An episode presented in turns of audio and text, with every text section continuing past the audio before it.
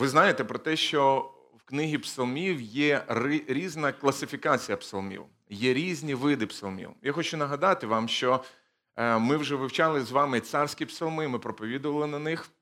Це були перші проповіді.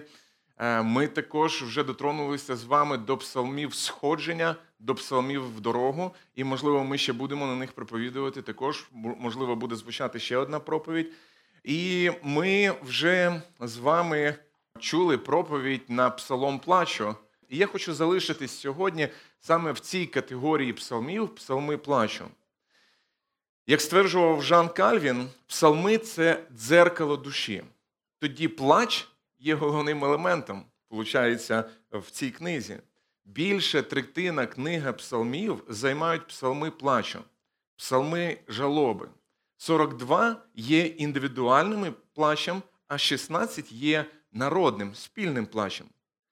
Ці псалми плачу показують, що страждання і переживання, плач не є ознакою, послухайте, неповноцінності віри. Чогось, що потрібно відкинути, перерости, це скоріше є невід'ємною частиною нашого життя. Тому що ми з вами живемо в світі, який уражений гріхом. Сьогоднішнє християнство – це прагнення до знань і небажання бути пізнаним Богом. Ось характеристика нашого життя, який дав один із відомих богословів. Псалми закликають нас радіти перед Богом і вчать, як це робити, і псалми закликають нас плакати перед Богом. В псалмах показується людяність. Послухайте, людяність, яка приймається Богом. Особливості псалмів плачу є розуміння того, що хоча Бог є нескінченним дарувальником добрих речей, під його контролем знаходиться і страждання. Інші релігії пояснюють людські лиха і страждання роботою демонів і злих сил.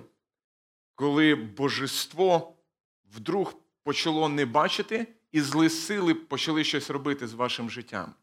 І в минулій проповіді ми з вами говорили про те, що наш Бог, він не спить. Хочу доповнити цю думку. Наш Бог навіть не моргає. Немає навіть долі секунди, коли Бог закриє очі і він не буде знати, що відбувається в цьому світі або в вашому житті. В Ізраїлі страждання людського життя знаходилися під владою Бога. Так розуміли псалмопівці, так розуміли автори Писання. Ось чому псалмопівці ніколи не скаржаться на інші джерела, але виливають свою журбу перед Богом. Сьогодні моя мета – подивитися на один із псалмів плачу і використати цей псалом як вікно в досвід автора, який ілюструє життя віри з внутрішньої сторони.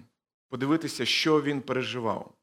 Псалми плачу – це слова людей, які мали реальну взаємодію, мали певні проблеми в житті, мали реальну взаємодію з Богом і приходили чомусь до непохитної радості. Якщо ми взяли би з вами структуру з цих псалмів плачу, ви побачили, що в них є щось спільне. А саме, автор скаржиться на Бога, переходить до прохання, і після того переходить з незрозумілої причини до радості.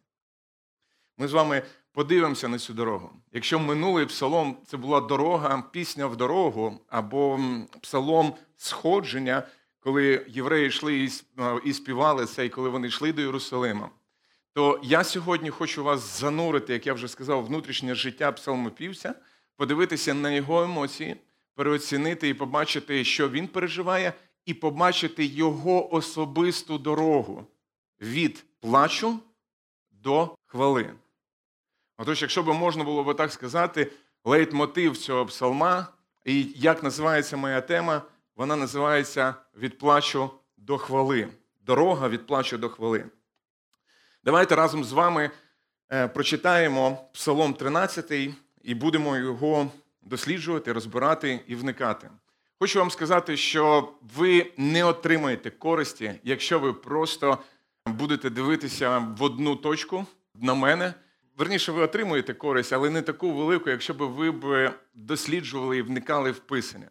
Хотілося, щоб, коли ми читаємо Писання, ваші голови були опущені, тому що ви досліджуєте, ви дивитесь Писання. Чому? Тому що ціль людей, які стоять тут, принаймні в нашій церкві, це робити текст зрозумілим.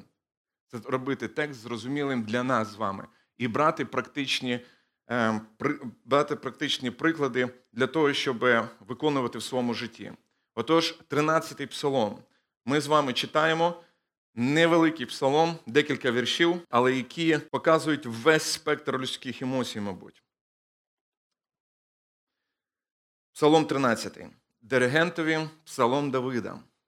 «Доки, Господи, Ти зовсім не звертатимеш на мене увагу, доки відвертатимеш своє обличчя від мене, доки буду нагромаджувати журбу в моїй душі і щодня тужити своїм серцем, доки мій ворог буде величатися наді мною. Зглянься і вислухай мене, Господи, Боже мій. Просвіти мої очі, щоб часом я не заснув вічним сном, і щоб, бува, не сказав мій ворог, я його переміг, аби ті, що мене цькують, не зраділи, якщо я спотикнуся. Тож я покладаю надію на Твоє милосердя, моє серце радітиме Твоїм спасінням, заспіваю Господові, який учинив мені добро». Цікаво, що деякі коментатори цього псалма говорять про те, що його написало взагалі дві різних людини.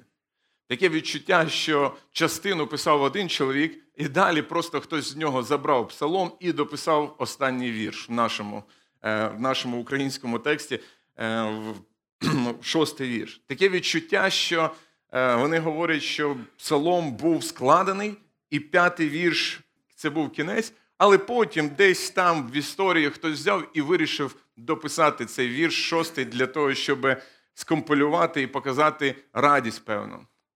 Звісно, це несенітниці, і просто такого не може бути.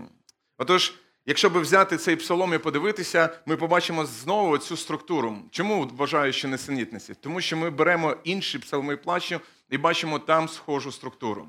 Якщо ми з вами подивимося на цей текст, ми можемо його розбити такі на три великі куплети. Цю пісню можемо розбити на три великі куплети. Другий і третій вірш – це перший куплет. Після того четвертий і п'ятий – це другий куплет. І шостий вірш – це третій куплет.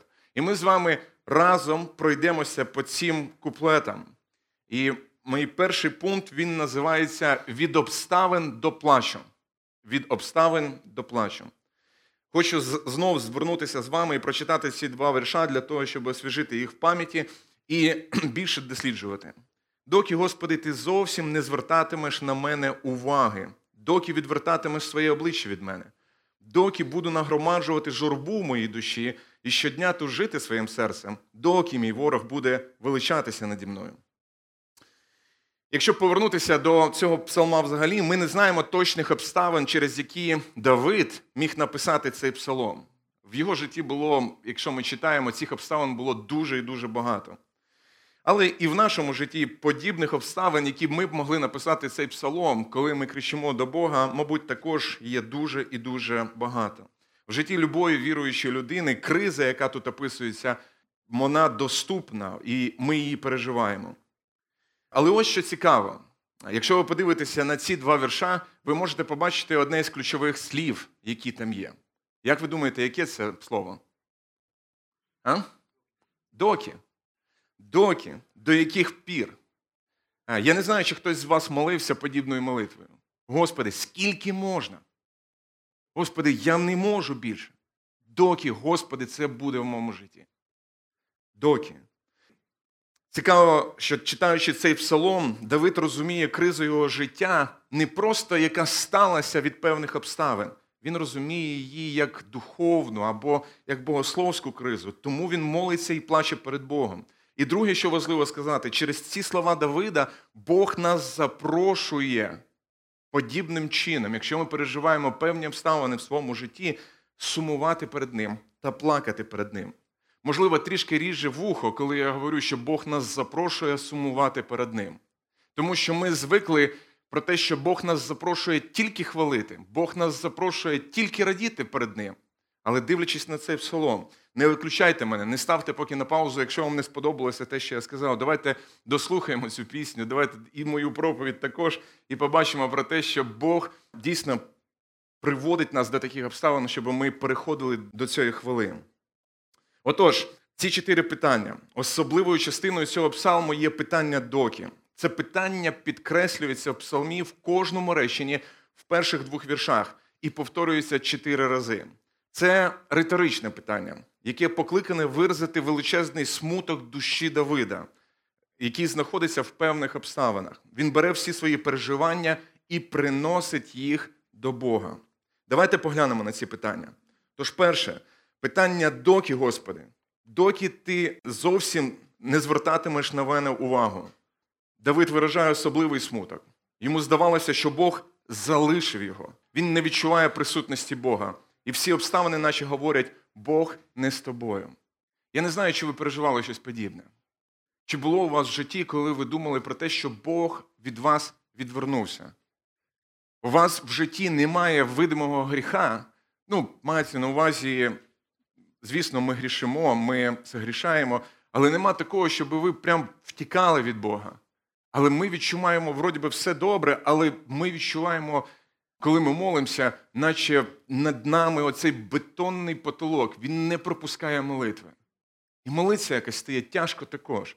Я наче взиваю до Бога, а відповіді ніякої. Друге питання. Давид продовжує, питає, доки будеш відвертати своє обличчя від мене?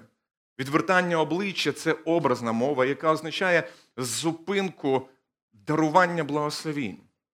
Давид фактично виражає свої почуття, говорячи, що Бог не тільки забув, але й перестав благословляти.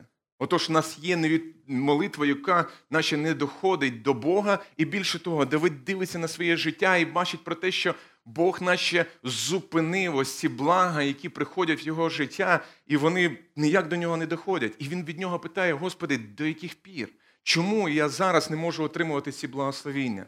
Ви пам'ятаєте, в минулій проповіді навіть ми згадували про це, про лице Боже. І що означає, коли Бог дивиться на нас своїм лицем? В числах 6 розділі 25-27 вірші говориться про те, як благословляти народ ізраїльський, які благословіння має бути, це певне благословіння. І ось які слова там звучать. Нехай поблагословить тебе Господь і збереже тебе. І от послухайте, для ізраїльтян це було особливе благословіння. Хай засяє Господь своїм обличчям на тебе. Коли Господь повертає обличчя, Він благословляє. І там написано, і виявить тобі милосердя. І далі, 27-й вірш. Нехай Господь підійме своє обличчя на тебе, і хай дасть тобі мир. Цим благословінням благословлявся Ізраїль. Цим благословінням, мабуть, і ми б хотіли б благословлятися.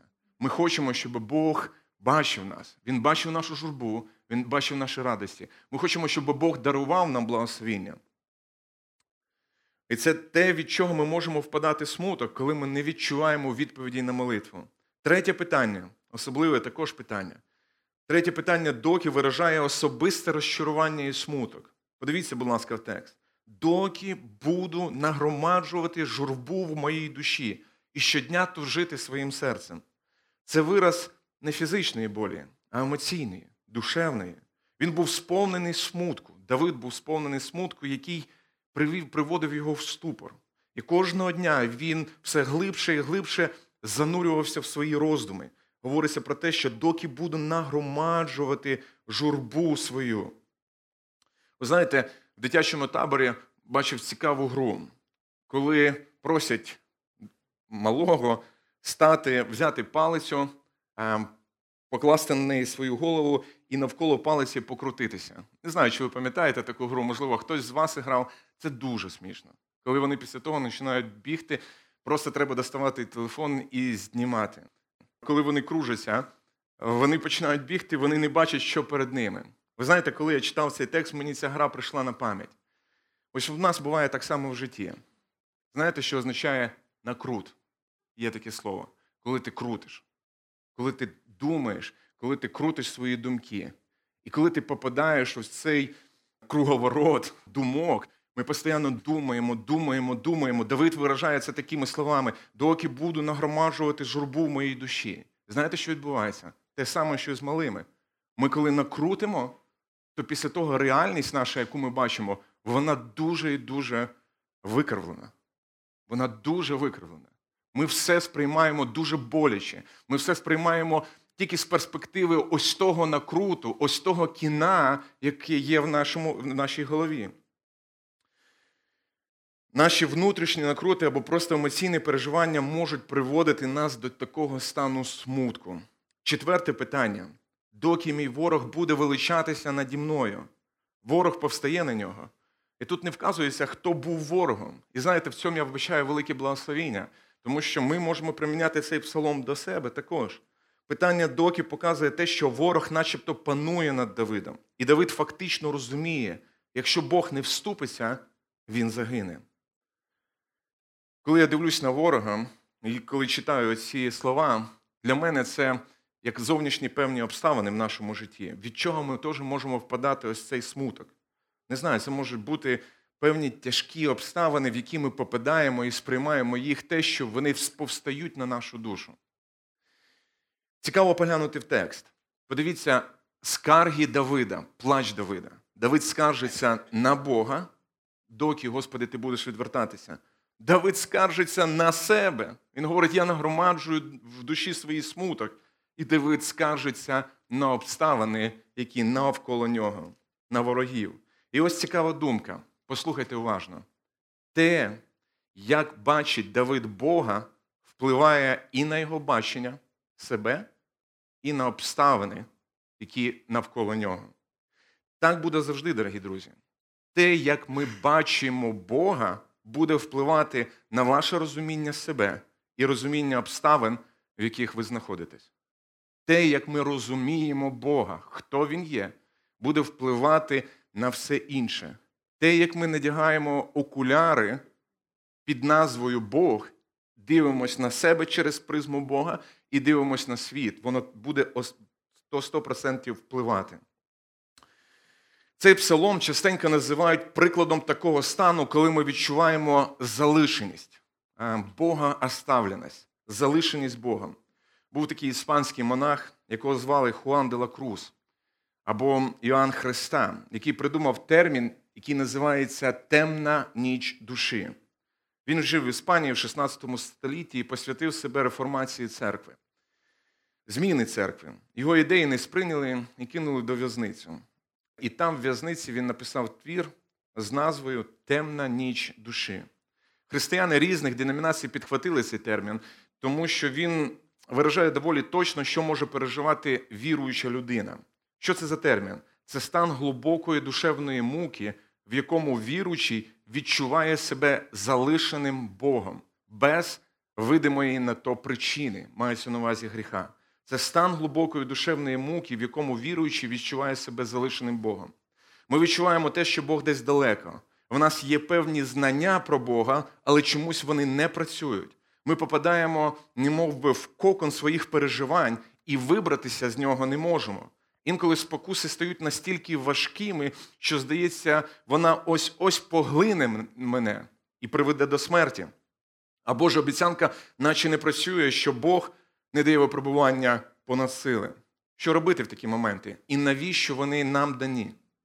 На моє глибоке переконання, це Боже милостиве запрошення до зупинки і глибших стосунків з Ним. На моє глибоке переконання, ось ці труднощі в нашому житті – це запрошення до зупинки і до глибоких стосунків з Богом. Хочу вам привести один приклад. Автор цього прикладу – Джордж Макдональд. Я його прочитав і мені дуже сподобався. Один чоловік знайшов кокон метелика, павлине око. Він взяв його додому, щоб подивитися, як метелик буде вибиратися з кокона. У день, коли кокон почав розкриватися, цей чоловік сів поруч і спостерігав, як метелик намагався протягнути своє тільце через маленький отвір. Якоїсь миті, здавалося, метелик зупинився на одному місці. Здавалося, що він виліз настільки, наскільки міг, і був нездатний рухатися далі. Він ніби застряг. Цей чоловік по доброті своїй вирішив допомогти метелику. Він узяв ножниці і відрізав шматочок кокона, що залишився. Метелик з'явився з легкістю, але він мав роздутий тулуб і маленькі зморщені крила. Цей чоловік продовжував спостерігати за метеликом, бо чекав, що крила ось-ось збільшаться, розправляться, і він зможе злетіти, але цього не сталося. Насправді, маленький метелик провів життя, повзуючи із здутим тулубом і зморщеними крилами. Він так і не зміг злетіти.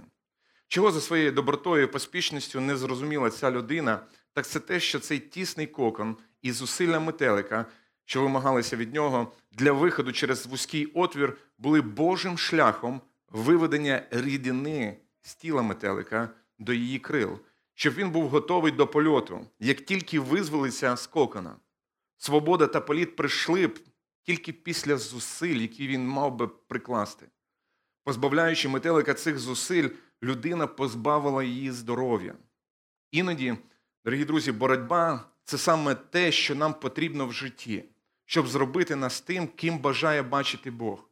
Я не хочу сказати, що через боротьбу і тяжкі обставини ми якось будемо більш, скажімо так, угодніші Богу, і це певне очищення, яке ми маємо проходити, але дивлячись на наше життя, я хочу сказати, що ми всі будемо проходити через складні моменти нашого життя.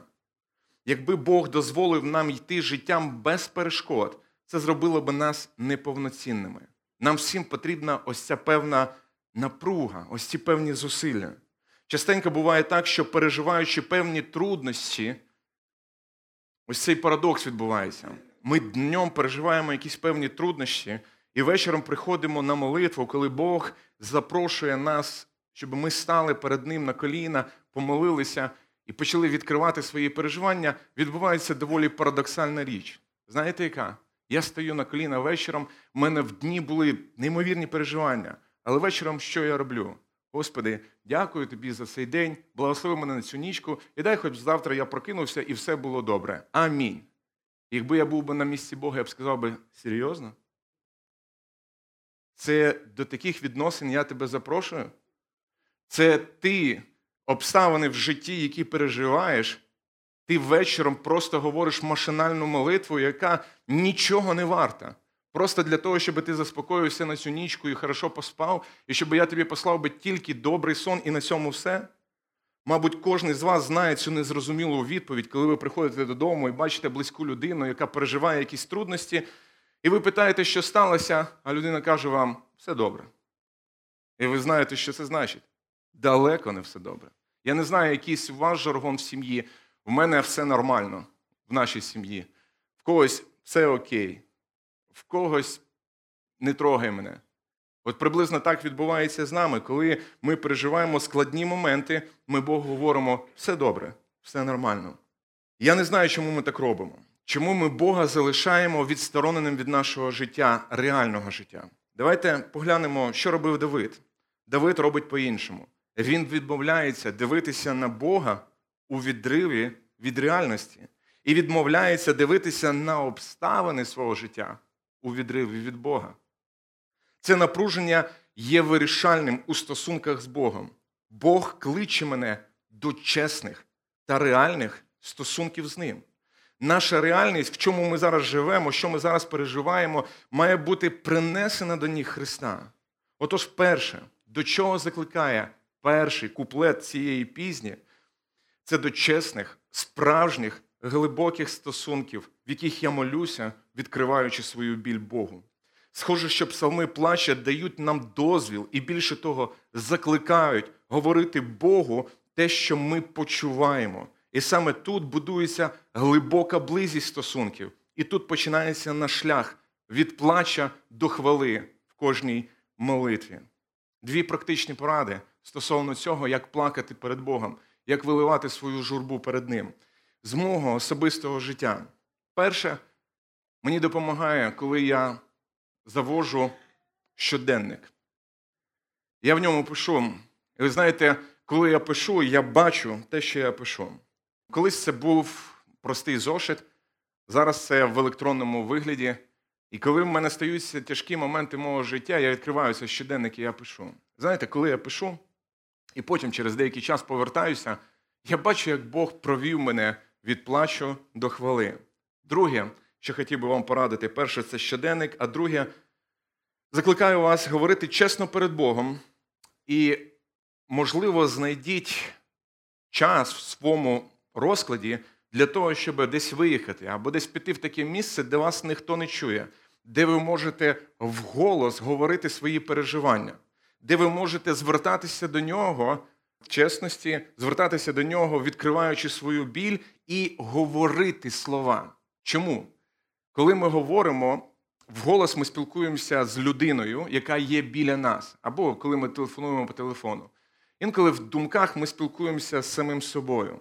Відчуття присутності Бога буде більшим, коли ми будемо виговарювати слова, випускати їх зі своєї голови і говорити вголос. Чому? Тому що ми говоримо вголос тільки з людьми, які поруч нас. І ось цей момент, коли ми відкриваємо своє серце перед Богом вголос, випускають мої думки з голови і підносять її до Бога. І я переживав дуже багато таких моментів, коли я починав говорити вголос, я плакав перед Ним і говорив: Господи, доки, або чому, Господи, я переживаю, мені тяжко, і так далі. Коли я приносив це до Бога вголос говорячи, відверто скажу, що для мене це було хорошою допомогою. Важливо сказати, що Бог, звісно, не залишає своїх дітей, і що це лише тільки відчуття. Ось цей період часу темної ночі душі Бог наче ховає деякі благословіння і закриває відчуття присутності, але Він ніколи, послухайте, ніколи не лишає своїх дітей. Ісая говорив, що навіть якщо мати залишить дитя, то я ніколи не залишу вас. Біблія нам говорить, переповнена свідченнями про те, що Бог нас ніколи не лишає. У нас можуть тільки з'являтися ось ці почуття. Але, друзі, скажу вам, що є той, хто переживав справжню залишеність і прокляття на собі. Це Ісус Христос. Коли Він висів на хресті, Він крикнув в небо до свого батька словами з псалма: Боже мій, чому ти мене залишив? Важлива думка. Він був залишений, щоб ми ніколи не були залишеними. Він був залишений, щоб ми ніколи не були залишеними. Другий куплет. Друга частина псалму веде нас від плачу до прохання. Від плачу до прохання. 3-4 вірш. Отож, перше було від обставин нашого життя. Давид приходить до Бога і починає виносити свої скарги перед Ним. Друге, він переходить від плачу до певних сміливих прохань. Давайте поглянемо на ці прохання. 3-4 вірш. «Зглянься і вислухай мене, Господи, Боже мій. Просвіти мої очі, щоб часом я не заснув вічним сном, і щоб, бува, не сказав мій ворог, я його переміг, аби ті, що мене скують, не зраділи, якщо я спотикнуся». Отож, ми переходимо від плачу до прохання. Псалмопівець просить Бога діяти. І тут є три прохання Давида. Перше. Давид просить подивитися на його проблему і повернути лице Боже. Фактично, в контексті того, що Давид плакав перед Богом і казав, що ти відвернувся від мене, він просить зглянутися, і це є закономірністю. Давид просить вислухати його. І Давид просить просвітити очі, що означає певна емоційна підтримка, певна підтримка. Цікаво, що Чарльз Спержен, коментуючи цей псалом, сказав чудовий коментар. Він каже, що Давид молиться такими словами: «Нехай очі моєї віри будуть ясними, щоб я побачив свого Бога в темряві». Нехай очі моєї віри будуть ясними, щоб я побачив свого Бога в темряві. В цих проханнях Давид описує стан, який граничить зі смертю. Важливо замітити, що незважаючи, що його вороги оточили, і він ось-ось може загинути, Давид розуміє, що його життя та смерть у владі Бога, а не у цих ворогів. І він розуміє, якщо Бог відступиться, то тільки тоді ці вороги можуть мати доступ до нього. І тому він просить подивитися, вислухати і просвітити його очі. Ці три прохання закріпляються на двох невеличких словах, які промовляє Давид. І от на них я хотів би закцентувати увагу. Подивіться в 4 тексті. Він говорить: «Зглянься, вислухай мене, Господи». І ось що він говорить: «Господи, Боже мій». Господи, Боже мій. Як він називає Бога? Господи, Боже мій. Незважаючи на свої почуття, Давид будує свою молитву на стосунках з Богом. Почуття залишеності, уважно, почуття залишеності ведуть Давида не від Бога. Він мене залишив. Я не буду молитися, я нічого не відчуваю, значить Бога немає. Навпаки, почуття залишеності ведуть Давида до більш інтенсивної молитви. Друзі, які б проблеми ми не переживали, і гірше, що ми можемо зробити, це відвернутися від Бога, відкинути Його як непотрібну річ. Ви цим зробите набагато гірше не Богу, а собі. Давид у своїй молитві словами «Господь мій, Бог мій» наголошує, що Бог залишився Богом і Паном. Він вправі робити, як хоче. В першому пункті я сказав, щоб ми були чесними перед Богом. В другому пункті я хочу сказати одну дуже важливу ремарочку до цієї чесності. Будьте чесними перед Богом, але не грішіть у своїй чесності. Чесно виражати свої почуття перед Богом – це добре, але цей самий псалом кличе мене до того, щоб в своїх чесних стосунках я пам'ятав, хто є Бог і хто є я, щоб я не грішив в своїй чесності, щоб ця чесність була в стосунках, а не розривала ці стосунки. Бог вчить через псалми виливати смуток, сумнів, відчай, але як дитина Божа, яка знаходиться в стосунках з Богом. Деякі люди доходять до крайності в цій чесності, забуваючи, що ми люди і молимося до всемогутнього Бога, вони можуть кидати кулак в небо і говорити, та скільки обзивати Бога, доходити до певних глупих крайностей. Хочеться зробити ось цю ремарку. Друзі, Бог закликає до чесності, але в чесності ми не маємо грішити. І друге, що важливо, хотів би сказати, будьте сміливі у своїх проханнях. Будьте сміливі у своїх проханнях. Давидові прохання знаходяться в рамках відносин. І Давид не страшиться просити сміливо, щоб Бог приніс визволення, яке відповідає його характеру. Знаючи, чому ми боїмося просити щось сміливо у Бога, бо частенько не знаємо, чи мої прохання не перейшли ось цю біблійну межу. І знаєте, дивлячись на сьогоднішні молитви і вчення, яке звучить з кафедри, інколи буває так, що ми приходимо в певний ступор. І коли ми стаємо перед Богом на молитві, ми завжди робимо певні такі ремарочки, якщо тобі угодно, якщо тобі буде добре, якщо тобі це. Послухайте, друзі, сміливість в молитві ніхто не відміняв. Бо Бог сказав, стукайте в небо.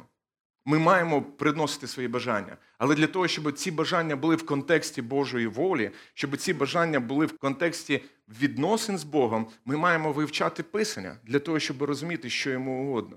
І от в цих контексті оцієї Божої волі ми можемо просити сміливо. Знаєте, коли я був невіруючим, але був такий період часу, коли я вже шукав, начебто сказати, Бога, і мені хотілося дізнаватися щось більше, ми з хлопцями вели таке не зовсім добре життя. І я пам'ятаю, що я почав звертатися до Бога, я почав молитися. І ці молитви були доволі глупими, скажу так.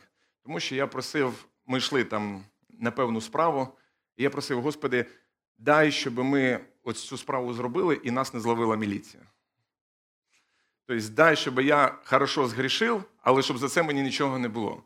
Ось це, вроді би, була смілива така прохання, але воно було, на самом ділі, глупим проханням.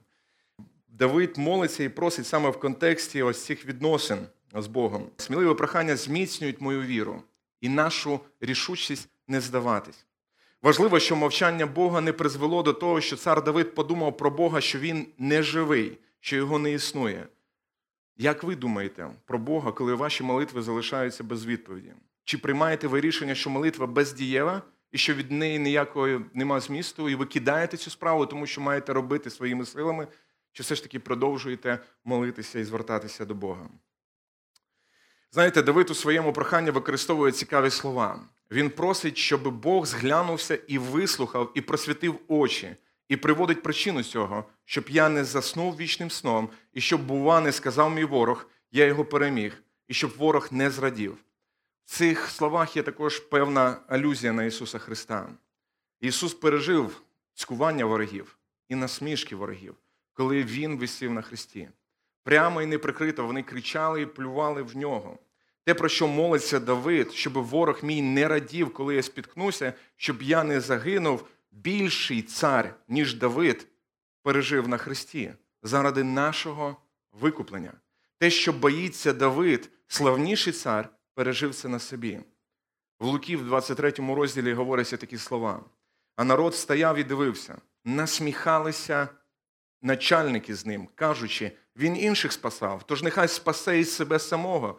Якщо він Христос, Божий обранець, глузували з нього і воїни, вони, приступаючи, подавали йому оцет і казали, якщо ти юдейський цар, спаси себе. Над ним був напис, зроблений грецькими, латинськими та єврейським письмом. Це цар юдеїв. Ісус переживав ось саме це. Тут виглядає навіть так, що ворог переміг, розп'явши Ісуса. Але ось що скажу. Ісус пережив це цькування і смерть. І цим переміг наших ворогів, наших справжніх ворогів. Щоб ми ніколи не програли. Ісус переміг наших ворогів, щоб ми ніколи не програли. І останній куплет цієї пісні, до якого я хотів би, щоб ми з вами подивилися, це від прохання до хвали. Отож, від обставин до плачу, від плачу до прохання і від прохання до хвали. Останній вірш має зовсім інший тон. До цього часу слова псалмопівця були сповнені печалі, були терміновими, наче крик страждаючої душі. Тепер в його словах звучить впевненість в Божому спасінні. І він хвалить Бога. Давид щойно витратив 5 віршів, говорячи, що його світ, по суті, руйнується, і тепер раптом він співає хвалу і поклоняється Богу. Він каже, що довіряє Богу, який йому, здавалося, забув його. І це має сенс лише в одному. Як ми можемо перейти, як Давид перейшов від прохання, від плачу, скажу так, до цієї хвали.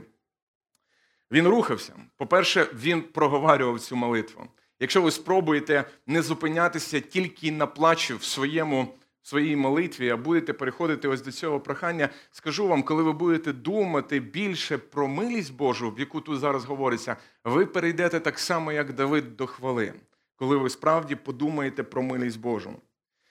Він починає зі своєї відчутної реальності, що він Бог залишив, але на цьому не закінчує. Він починає з поверхні і вирішує рухатися до глибини.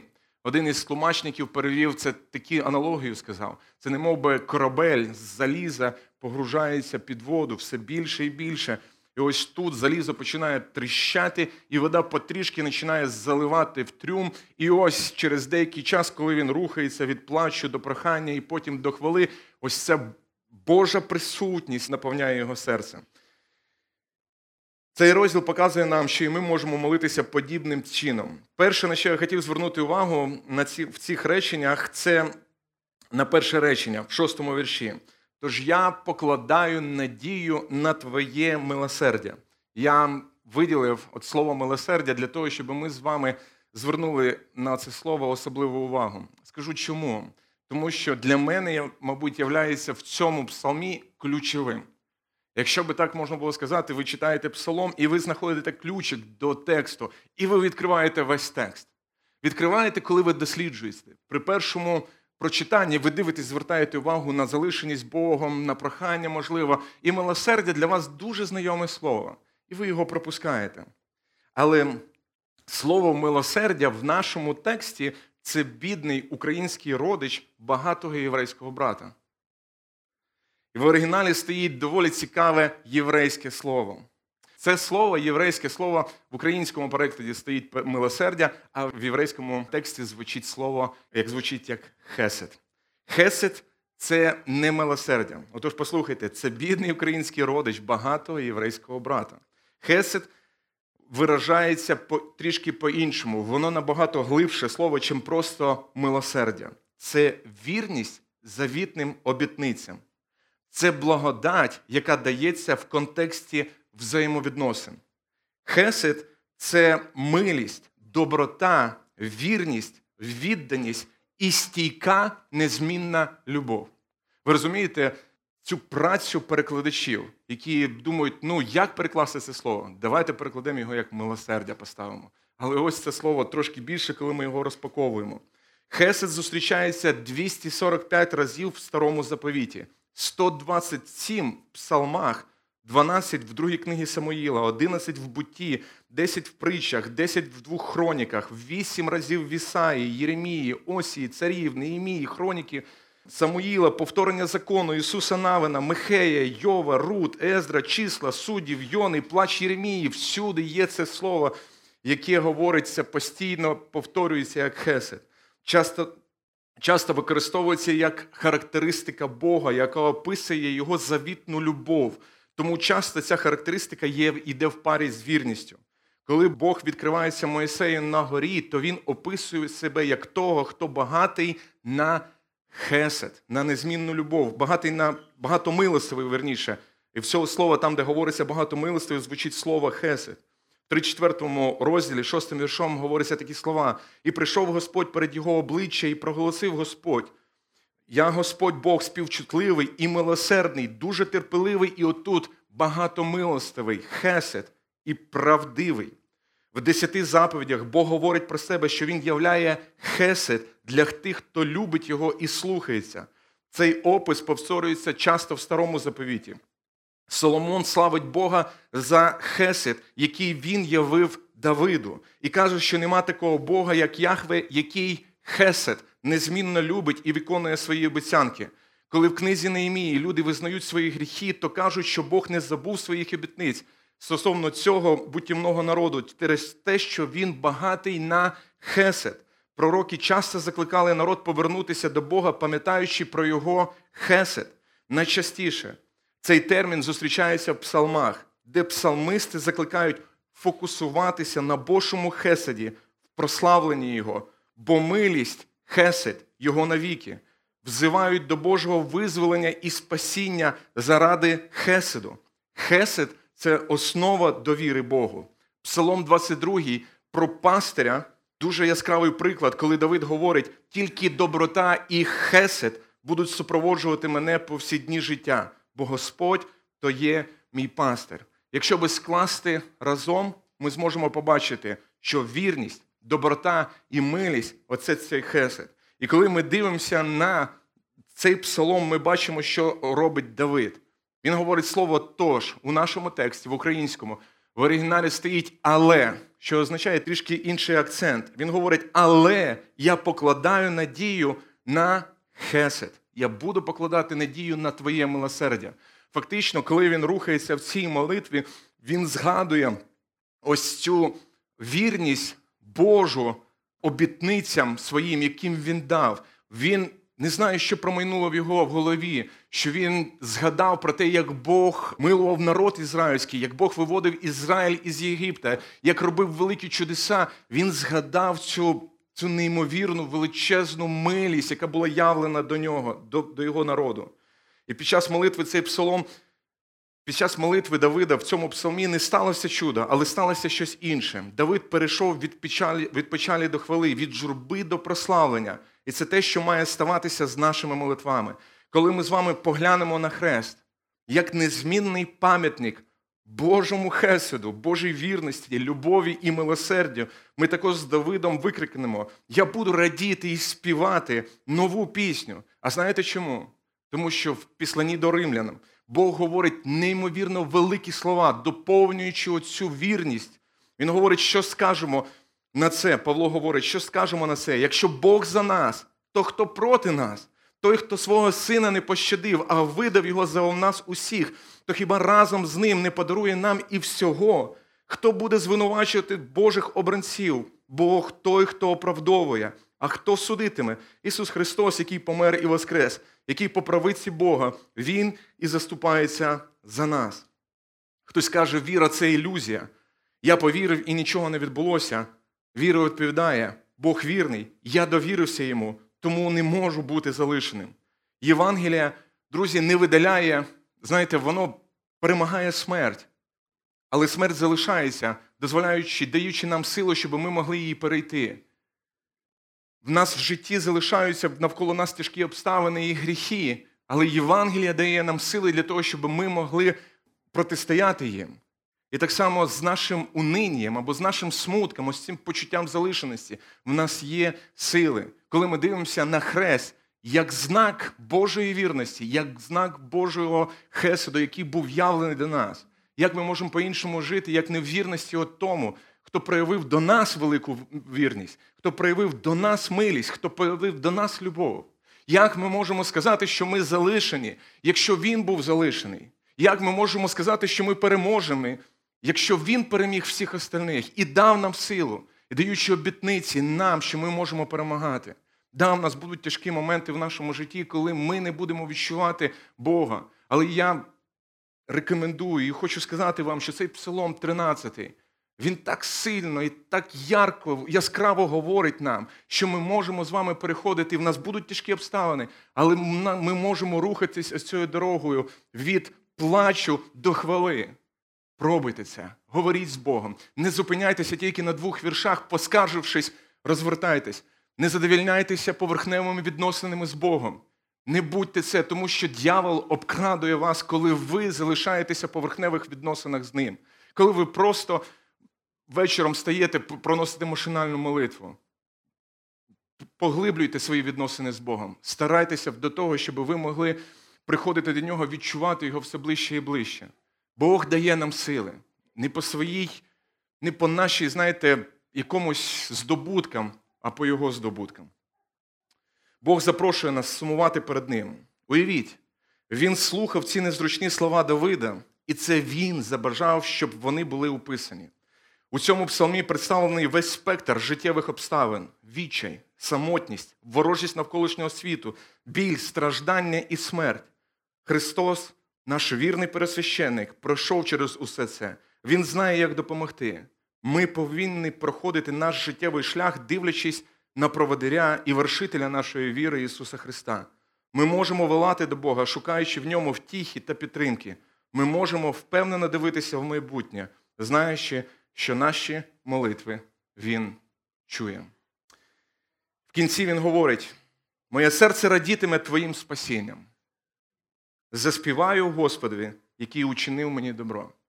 Друзі, чи готові ви сьогодні заспівати Господу, який вчинив вам добро? Чи готові ви не просто простояти на пісні, просто думаючи про щось інше, а співати йому, розуміючи, що він зробив на Христі? Чи готові ви до цього? Якщо так, я хочу, щоб ви піднялися. Перед цим, як ми будемо співати, і перед ми помолимося, але я хочу ще запитати. Чи хотіли би ви сьогодні прийти до Господа? Що означає прийти до Господа? Покаятись перед Ним. Чи готові ви сьогодні обновити стосунки з Ним? Переживаючи, можливо, тяжкі моменти у вашому житті, чи готові ви поглинути, піти в глибину до глибших стосунків з Ним? Якщо так, давайте будемо молитися, а після цього будемо прославляти Бога. Милосердний Господь, дякую Тобі за вірність Твою, Господи. Дякую Тобі, Господи, за те, що Ти добрий Бог. Ти полюбив нас, коли ми ще були грішниками, тоді, коли ми були грішниками. І продовжуєш любити. В нашому житті, Господи, є багато різних обставин. Інколи, Господи, ми не відчуваємо, що наші молитви, вони якось доходять далі, Господи, пробивають через потолок. Але я знаю, Господи, що Ти ніколи нас не лишаєш. Дякую, Господи, за цю вірність Твою. Дякую, Господи, за книгу псалмів, яка віддана для нас, Господи, щоб ми мали такий величезний скарб і могли хвалити нашого Бога, славити Його. Господи, допоможи нам співати дійсно як спасенними, як тими, Господи, які розуміють Твою вірність і знають, Господи, дивлячись на хрест, Господи, дивлячись на ці знаки, Господи, на хліб та вино, дай нам, Господи, уявляти Тебе, дай нам, Господи, приходити до Христа. Допоможи, Господи, поглиблювати наші стосунки з Тобою, тому що без Тебе ми не можемо робити нічого. Будь благословений, Господь. Амінь.